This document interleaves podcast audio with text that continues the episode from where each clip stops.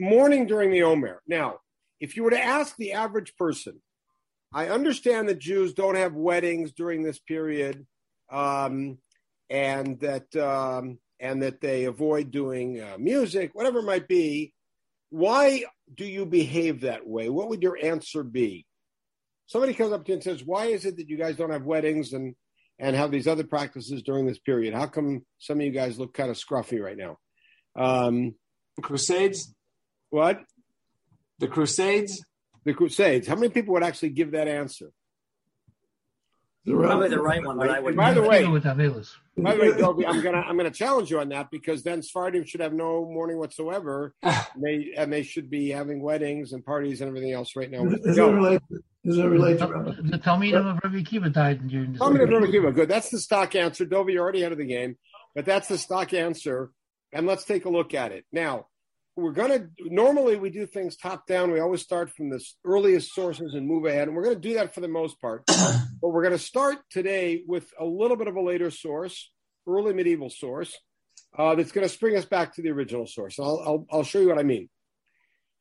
The practice of abstention. I'm not going to call it mourning because I don't know what it is, but I know that there's an abstention from weddings that was practiced at some point in history in some communities from sometime around Pesach till sometime around Shavuot. I'm being deliberately vague about it for reasons that will become apparent pretty soon. This practice does not show up in any form that we have, any written form that we have, until the 10th century. And what you're looking at in source one is a um, a quote, a piece from uh, the Sharei Simcha of uh, of Rabbi Yitzchak ibn Geyat, a 10th century uh, Spanish Chacham, who was the very very beginning sort of the of uh, Spanish scholarship.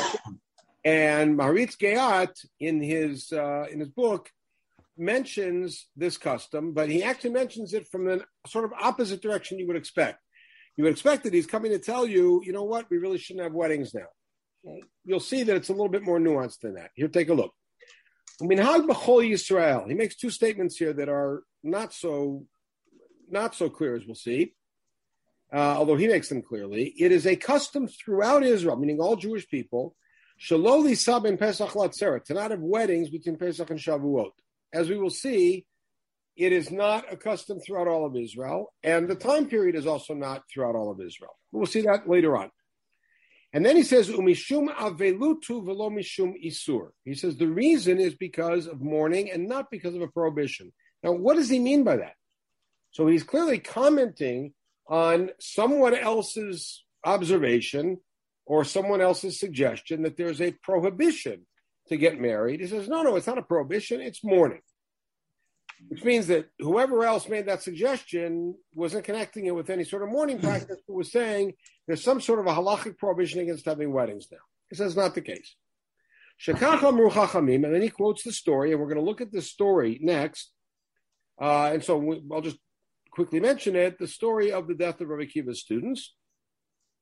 Um, and then he says, From that point on, now, by the way, when did Rabbi Akiva's students live? And more importantly, when did they die? In the early part of the second century. This is, we're hearing about for the first time in the 10th century. And he says, from that moment on, the custom was to mourn for these students. And how do we mourn? By not having weddings.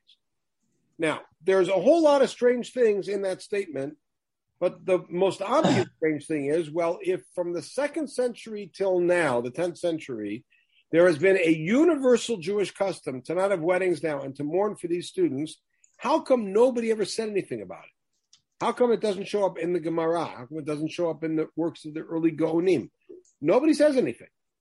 So that's the silence is kind of deafening. but there are other problems here, which is which we're going to talk about when we look at the story of itself. V'davka nisuin sheikar simcha b'chuppah. He says, oh, it's only actually the marriage that's the problem because that's when the happiness is. Ubiknisa, when you come into the chuppah, aval lares lekadesh lo, just kiddushin, that's fine. And Nisuin Nami, even marriage itself. Misha kafatz v'kines einun sinotov. Somebody goes ahead and has a wedding now. Nobody, there's no consequences. There's no, no punishment, right? El. If he says, "What should I? When should I have my wedding?" Maureen lo They would tell him, "Don't do it now." Shaloli stormy now Yisrael. So you don't go against the common minhag. It says that this is how the geonim. And by the way, as I mentioned, as I have in the in the header here, a parallel comment, almost the same, shows up in Shuvot Geonim, also from the 10th century. So again, it's um, it is from that period. So question is, he makes a statement which you will see the evidence is not a valid statement, meaning it's not true that it is a custom throughout all of Israel, and it's not true that it is from Pesach to Shavuot everywhere. But the biggest problem is to say that this is a, a custom of mourning that goes back to the times of Rabbi Akiva's students. So let's start with actually seeing the story of Rabbi Akiva's students that we're talking about. Shall we yes, say? Yes. Let's yes, oh, a second. a second. Let's take a look at one version of the story of Rabbi Akiva's students. And time permitting today, and if not the next week, we're going to see three other versions of that story. Okay, Sam. Yeah, first of all, we've had all kinds of terrible things happen, crusades and other things. Yeah, yeah, agreed, agreed. And, uh, wait, wait a second. And we like to push it on to Tisha B'Av. Right. The question is, why didn't we push it on to Tisha B'Av? Agreed. Especially, agreed. this is the time when we're anticipating receiving the Torah. It should be a time. There's even more reason not to do it. Now. Okay, fine. I agreed. This this is a problematic statement associating it with this, and we'll get to there. It's going to take us a while to get to where this is, and I'm not promising you a panacea. I'm not going to say at the end I'm going to come up with some magical uh, answer to this, but I want to point out the problems. And you're absolutely right, Sam, that other events that have happened through history either either we mourn for them on the spot, and then after a while we sort of forget about them because other things come along, or we collapse them into Tisha B'av. You're absolutely right, right? Okay, so let's now see the story of Rabbi students and keep that in the background. Your questions are good questions. The whole discussion in the Talmud starts in Masachet Yevamot. And you wonder what, what is it doing in Masachet Yevamot?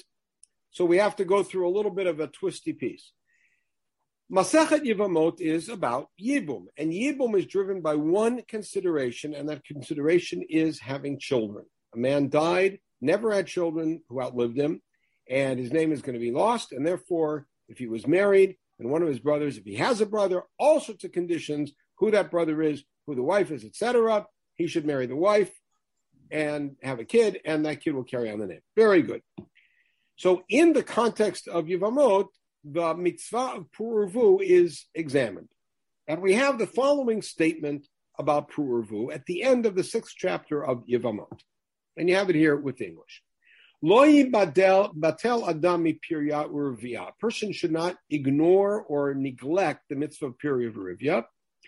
Ela imken meaning if you already had kids, you don't have to have more kids. And if you already had kids and you're no longer married, you don't have to get married again. Right? But as long as you already did your mitzvah, what's the mitzvah? So every mitzvah has its parameters. What's the parameter of a lulav? How uh, what's the parameter of hadassim? What's the parameter of puravu? Beit Shammai Omrim Shnei Zacharim. The parameter is two sons. Beit Hillel Omrim Zacharun Ukeva. Beit Hillel say no, a boy and a girl, and he quotes a pasuk. Right? I'm not concerned with what this is about because this is just a springboard. But notice that Beit Hillel Beit Shammai will be very happy if you have two boys and a girl. Then everybody's covered, right? But that's it, which means, by the way, according to the rule in this Mishnah, and I'm going to make it now happy for everybody, you have two boys, you have a girl, you can now take a break. You can no, you don't have to remarry if you're not married. You don't have to have more kids in your family. It doesn't matter. You're done. Okay. The Gemara then comments on that and says that this Mishnah does not accord with the opinion of Rabbi Yehoshua, which, by the way, is pretty interesting because Rabbi Yehoshua was a student of Beit Hillel.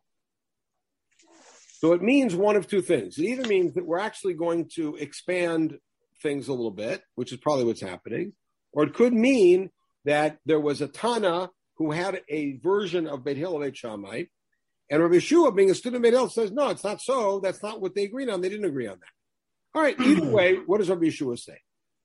Nasar Adam Isha Beyalduto, Yisa isha beziknuto.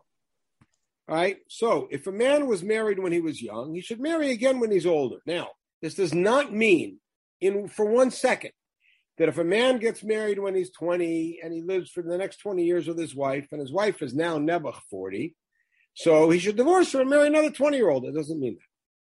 What it means is if a man got married when he was younger and now he finds himself older and without a wife, she died, they got divorced, then he should marry again. In other words, don't live alone. Hayulo banim bialduto, and this is the part that hits home. If he had sons when he was young, yulo banim ziknuto, he should have more sons when he's older. Shenemar, and he quotes a pasuk, and this pasuk is um, in Kohelet, and in Kohelet chapter eleven, the pasuk, which seems to be directed to farmers, says, or metaphorically, in the morning, plant your seeds. Don't stop in the evening. Now, you would think that the reason a farmer would want to be diligent and not lazy and keep planting is because the more you plant, the more it grows. And you would think the same thing with kids. You would think, oh, have more kids because the more kids, the better. Uh, that's not the reason given. You don't know which plant, plants are going to actually work. This one or that one. You plant two rows. Row one might get wiped out. So you have row two to back it up. And if they both work out, that's even better. So what does Rabbi Yeshua seem to be saying? If you had kids when you're younger, have more kids when you're older because you don't know what's going to happen to that first group of kids. That means the first group of kids could turn out to be killed, or the first group of kids could turn out to be sick, or that first group of kids could turn out to be bums. All right. And by the way, I, I know, and you guys may know some families that have two sort of two generations of kids. There's kids that the that the couple had when they were first married, and then the, for some reason they took a break of a few years, and then they have more kids, and it's almost like two different families. I'm not saying better or worse, but kind of different. Yeah, yeah. Did this come up a lot in World War II when people's families? Yeah. So I'm going to tell you a story, which is uh, a story about this exact thing, which happened to me, sort of, meaning somebody that I knew. When I first came to Kerem B'Yavneh, there was a fellow there who was a couple years older than I was. I think he was 20 at the time, who was like off the charts genius, and everybody was talking about him as the next uh, Rosh HaYeshiva here and there and the other. And uh, and the guy was truly a brainiac. Um, and I found out that his father was also a Rav from Europe. And so I assumed, uh, in my very youthful uh, pigeonholing attitude, that he probably had uh, 10 brothers and sisters and etc. And I also found out that his father was a Rav in a shul in Yerushalayim, right near where my aunt lived. So I would, in that in those years, I would go to my aunt for Shabbos sometimes. So I went, and then I'd go to his shul for Shabbos to meet him. And I saw this very old man. I said, wait a second, this guy's like only a year older than I am, and this guy looks like his grandfather. And so I asked around a little bit, and I found out he didn't have a lot of siblings. He had one sibling. He had one sibling who was a sister who was 30 years older than he was. So, long story short, I found out what happened. This father of his was a Rav in Europe, a big Dayan, big Talmid Chacham, uh, who had eight kids, and his family was butchered by the Nazis, Yimach Shmam, and he survived, and, he, and his daughter survived. He and his daughter survived, and they came to Israel. So he did what Yeshua said. He got married again, married a younger woman, and had a kid. And that kid was my friend. Right? So yes, we see it. And yes, World War II had had some of this, but it's been throughout history. Okay. Rabbi Akiva, who, by the way, important to note, is Rabbi Yeshua's student. Omer, Lamad Torah biyalduto, yilmod Torah beziknuto. If you studied Torah when you're young, study again when you're older. That doesn't mean again. It means keep studying when you're older you don't turn around and say, I already did my Torah. I want to do something else. You, continue studying. Now, you'll see the parallel. Hayulo talmidim bialduto, yulo talmidim maziknuto. If you had students when you're young, have more students when you're older. So you see the parallel between getting married and studying Torah and having children and having students. So it's like Rabbi Kiva is sort of taking Rabbi Yeshua's lesson and turning it into uh, from biological family to the educational family or the spiritual family. Shenemar, same pasuk. Baboker Zarecha. Okay. Now, a question I want to pose to you is: When did Rabbi Akiva say this? Meaning, at what point in his life did he make this observation? Let's keep going. Amru. So now they tell a story. What's the story? Shnemasar elev zugim talmidim. By the way, this is a strange number. 12,000 pairs of students. It's a strange number because the Gemara knows how to multiply and how to say 24,000. Why doesn't it say 12,000 pairs of students? Right, so we'll see. Hayula Rabbi Akiva. He had 12,000 pairs of students. And I know the first thing you're going to say is they were chavrusas. The problem is the chavrusa system didn't exist yet. So uh, not so clear. Migvat var antipras. So Gvat, which may be near Akko and may be in the south. Antipras we know is near Netanya. Um, but in that region, he had all of these thousands of students. They all died at one shot, meaning during one period. Why did they die? Because they didn't treat each other nicely. They were disrespectful to each other. Now, what does that mean? Does that mean that on the toe tag it said disrespect? You check the chart, it said cause of death, lack of respect. Is that what it means? So clearly it doesn't mean that. Clearly it means they died of something that you can see as a normal cause of death. They got killed, they had a disease, whatever it is.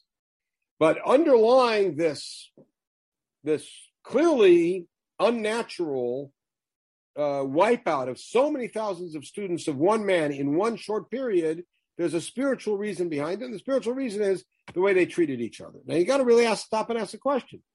These are Talmidim of Rabbi Akiva. All right, so let's say you are a Talmid of Rabbi Akiva, and you're of course on the baseball team. All right, Robert, you play third base on the baseball team.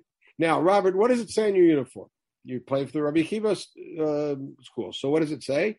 So in front it says the Akavites. I don't know. On the back it says Smith 42 because everybody's got to have 42 these days. And on the side, what does it say on the elbow, on the shoulder? There's a logo. You know what it says on the logo?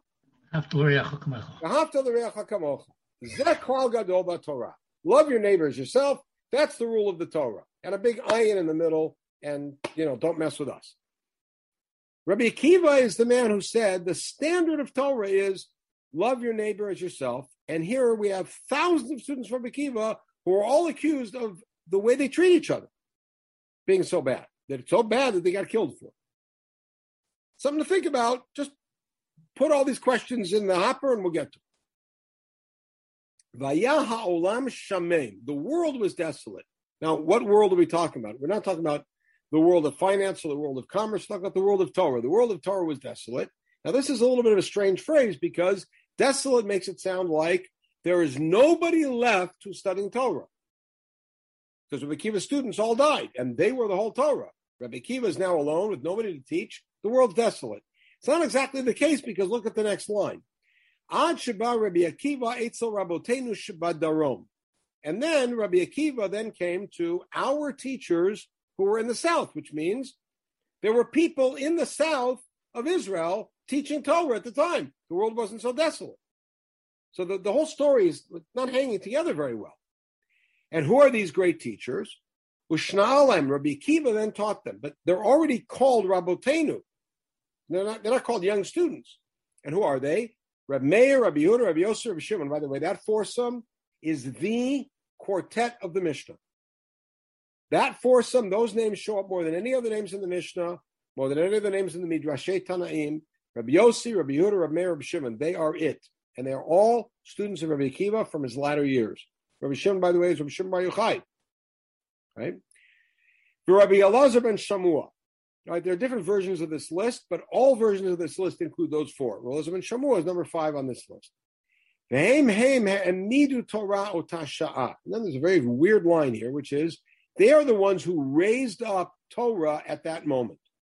Uh, I'm not sure exactly what that line means, and we'll, we'll talk about it. But it sounds like the intent is that they kind of brought Torah, they revived Torah, these great students. Okay, that's the Breita.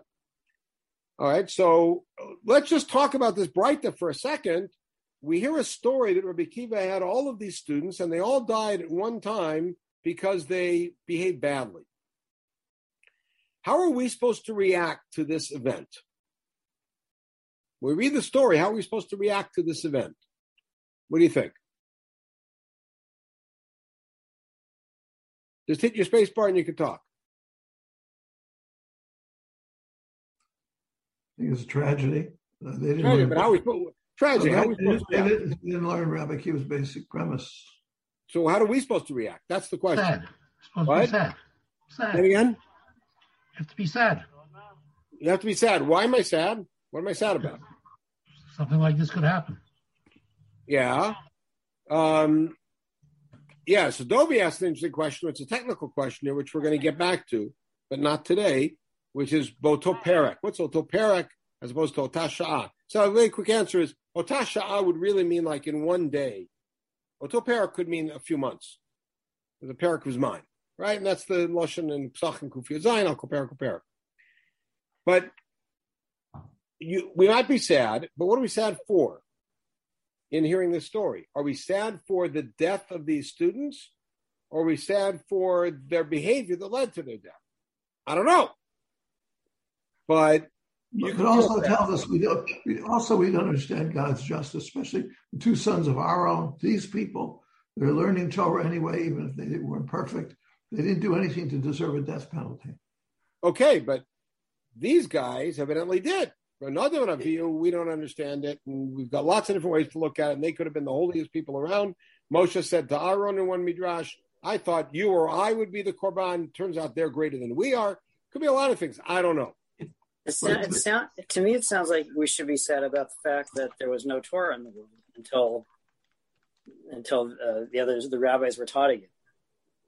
Okay, so that's another thing is that maybe we should that we should sad. which- What's um, Dovey? You got to tell me in a second what you mean. Um, it, it could be that we we're sad because of the dearth of Torah that happened in those in for however long. We don't know how long it was. Was it five minutes after the last guy was buried, and then Rabbi Kiva found new students? Was it a year? Was it? We don't know in this story. Okay, what do you mean, they, Dovey? what they do deserves. What they do that deserves a death penalty. I- What law in the Torah? that I don't they know. violate? I'm just reading the story. I don't know. I'm just asking how are we supposed to react to this story. Well, the Gemara is mostly concerned with Rabbi Akiva's reaction to it and how it's a, a keylum of, of, of, of this uh, this teaching to, to move on and to re- recreate your, your Torah family. So Okay, good. So I'm going to now ask you two questions which are related and going to touch them with what Dovi just said. When did Rabbi Akiva come up with the observation that the pasuk that his teacher used about having kids could be applied to students? Maybe it was now. In other words, maybe his observation was the result of his life, that he had students and he thought, I have all these students, it's great. And then they all died. And they turned around and said, you know what? Maybe to more students. Maybe what my teacher taught about kids, I should apply to students. And now I'm going to add to that. Try out this scenario. Rabbi Akiva has thousands of students, and he's teaching them nigaim and ohalot, the details of Tuma Vitara, all of the intricate things. And they behave badly. And as a result of them behaving badly, they die. And Rabbi Akiva turns around and says, you know what? I missed the mark. What should I have been teaching them? In other words, maybe v'ahavta l'recha kamocha zekol gadol Torah is something Rabbi Kiva said now. See, we our problem is we read something something that a great chacham said, and we assume he came out of the womb saying that. We assume the Rambam came out of the womb with three books under his arms: the Mishneh Torah, the Parashat Mishnayot, and Sefer Mitzvah. You know, and the Moreh Nevuchim in the back of his head. No, he came out a baby. Maybe Rabbi Akiva came to this observation after this terrible tragedy. So, just something to think about. I want to finish the, the, the story itself the way it's presented. Now, we finished the story. We have a, now a separate Breita that says, Tana kulam pesach. There's a separate story that says that this terrible event happened between Pesach and Shavuot. And by the way, Pesach and Shavuot, we assume that means in the same year, as opposed to Pesach one year and Shavuot three years later. Okay, fine. So Pesach and Shavuot. So that's a pretty condensed period of time, seven weeks, for so many thousands of people to die and young men to die. And then we get a much later tradition in Bavel. Amar of Chama bar Abba v'temer of Chia bar Avin, kulam metu mitara'ah. They all died a bad death. By the way, in some of the Kitveyat, it reads metu mitam mishuna. Mishuna means a very unusual death, unusual in the sense of cruelty. And Mahi, so now we have a later tradition, Amar Nachman Askara. They died from diphtheria, which is which is evidently something where you choke and you can't breathe. It's very, very painful. Okay.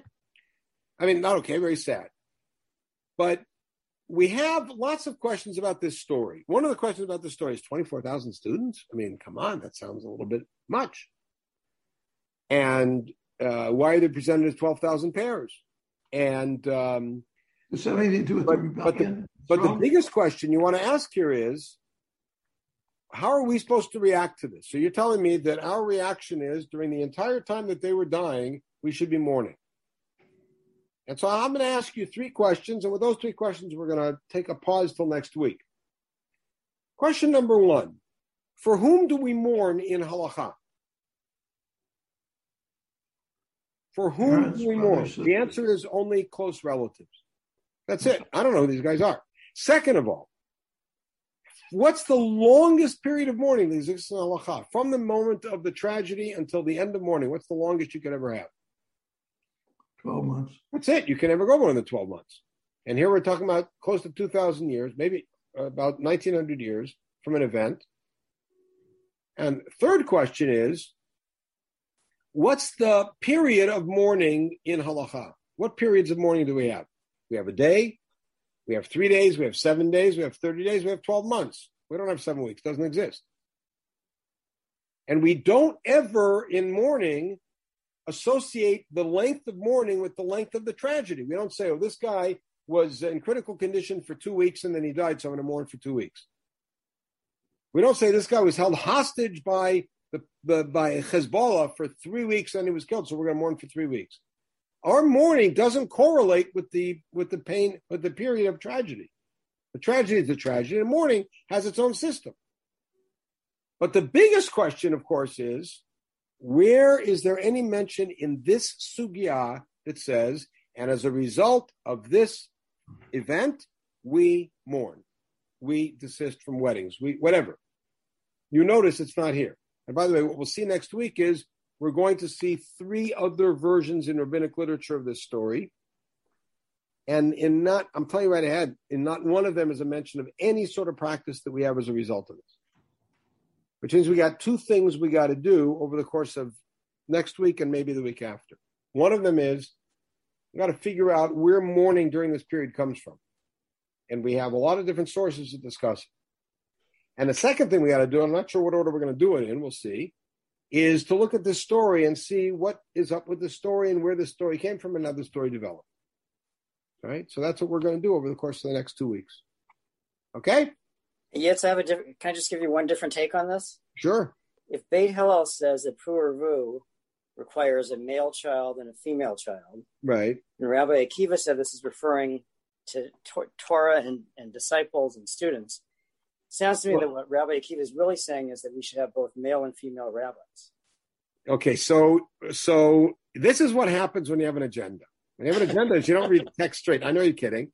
Is that when you have an agenda, you don't read text straight. What did Rabbi Hillel say? I'm going to take you on. What did Rabbi Hillel say? Puravu is a boy and a girl. He gets it Right. from the pasuk. Beit Shammai says it's two boys. He gets it from his pasuk from Moshe. I think Gemara deals with it. Rabbi Yeshua comes along later and says, no, there is no limit. There's no such thing as saying I have enough kids. Have as many kids as you can because you don't know what's going to happen to them. Rabbi Akiva then takes that lesson and applies it to students. Have as many students as you can. Doesn't say as many rabbis as you can. One is usually way more than enough.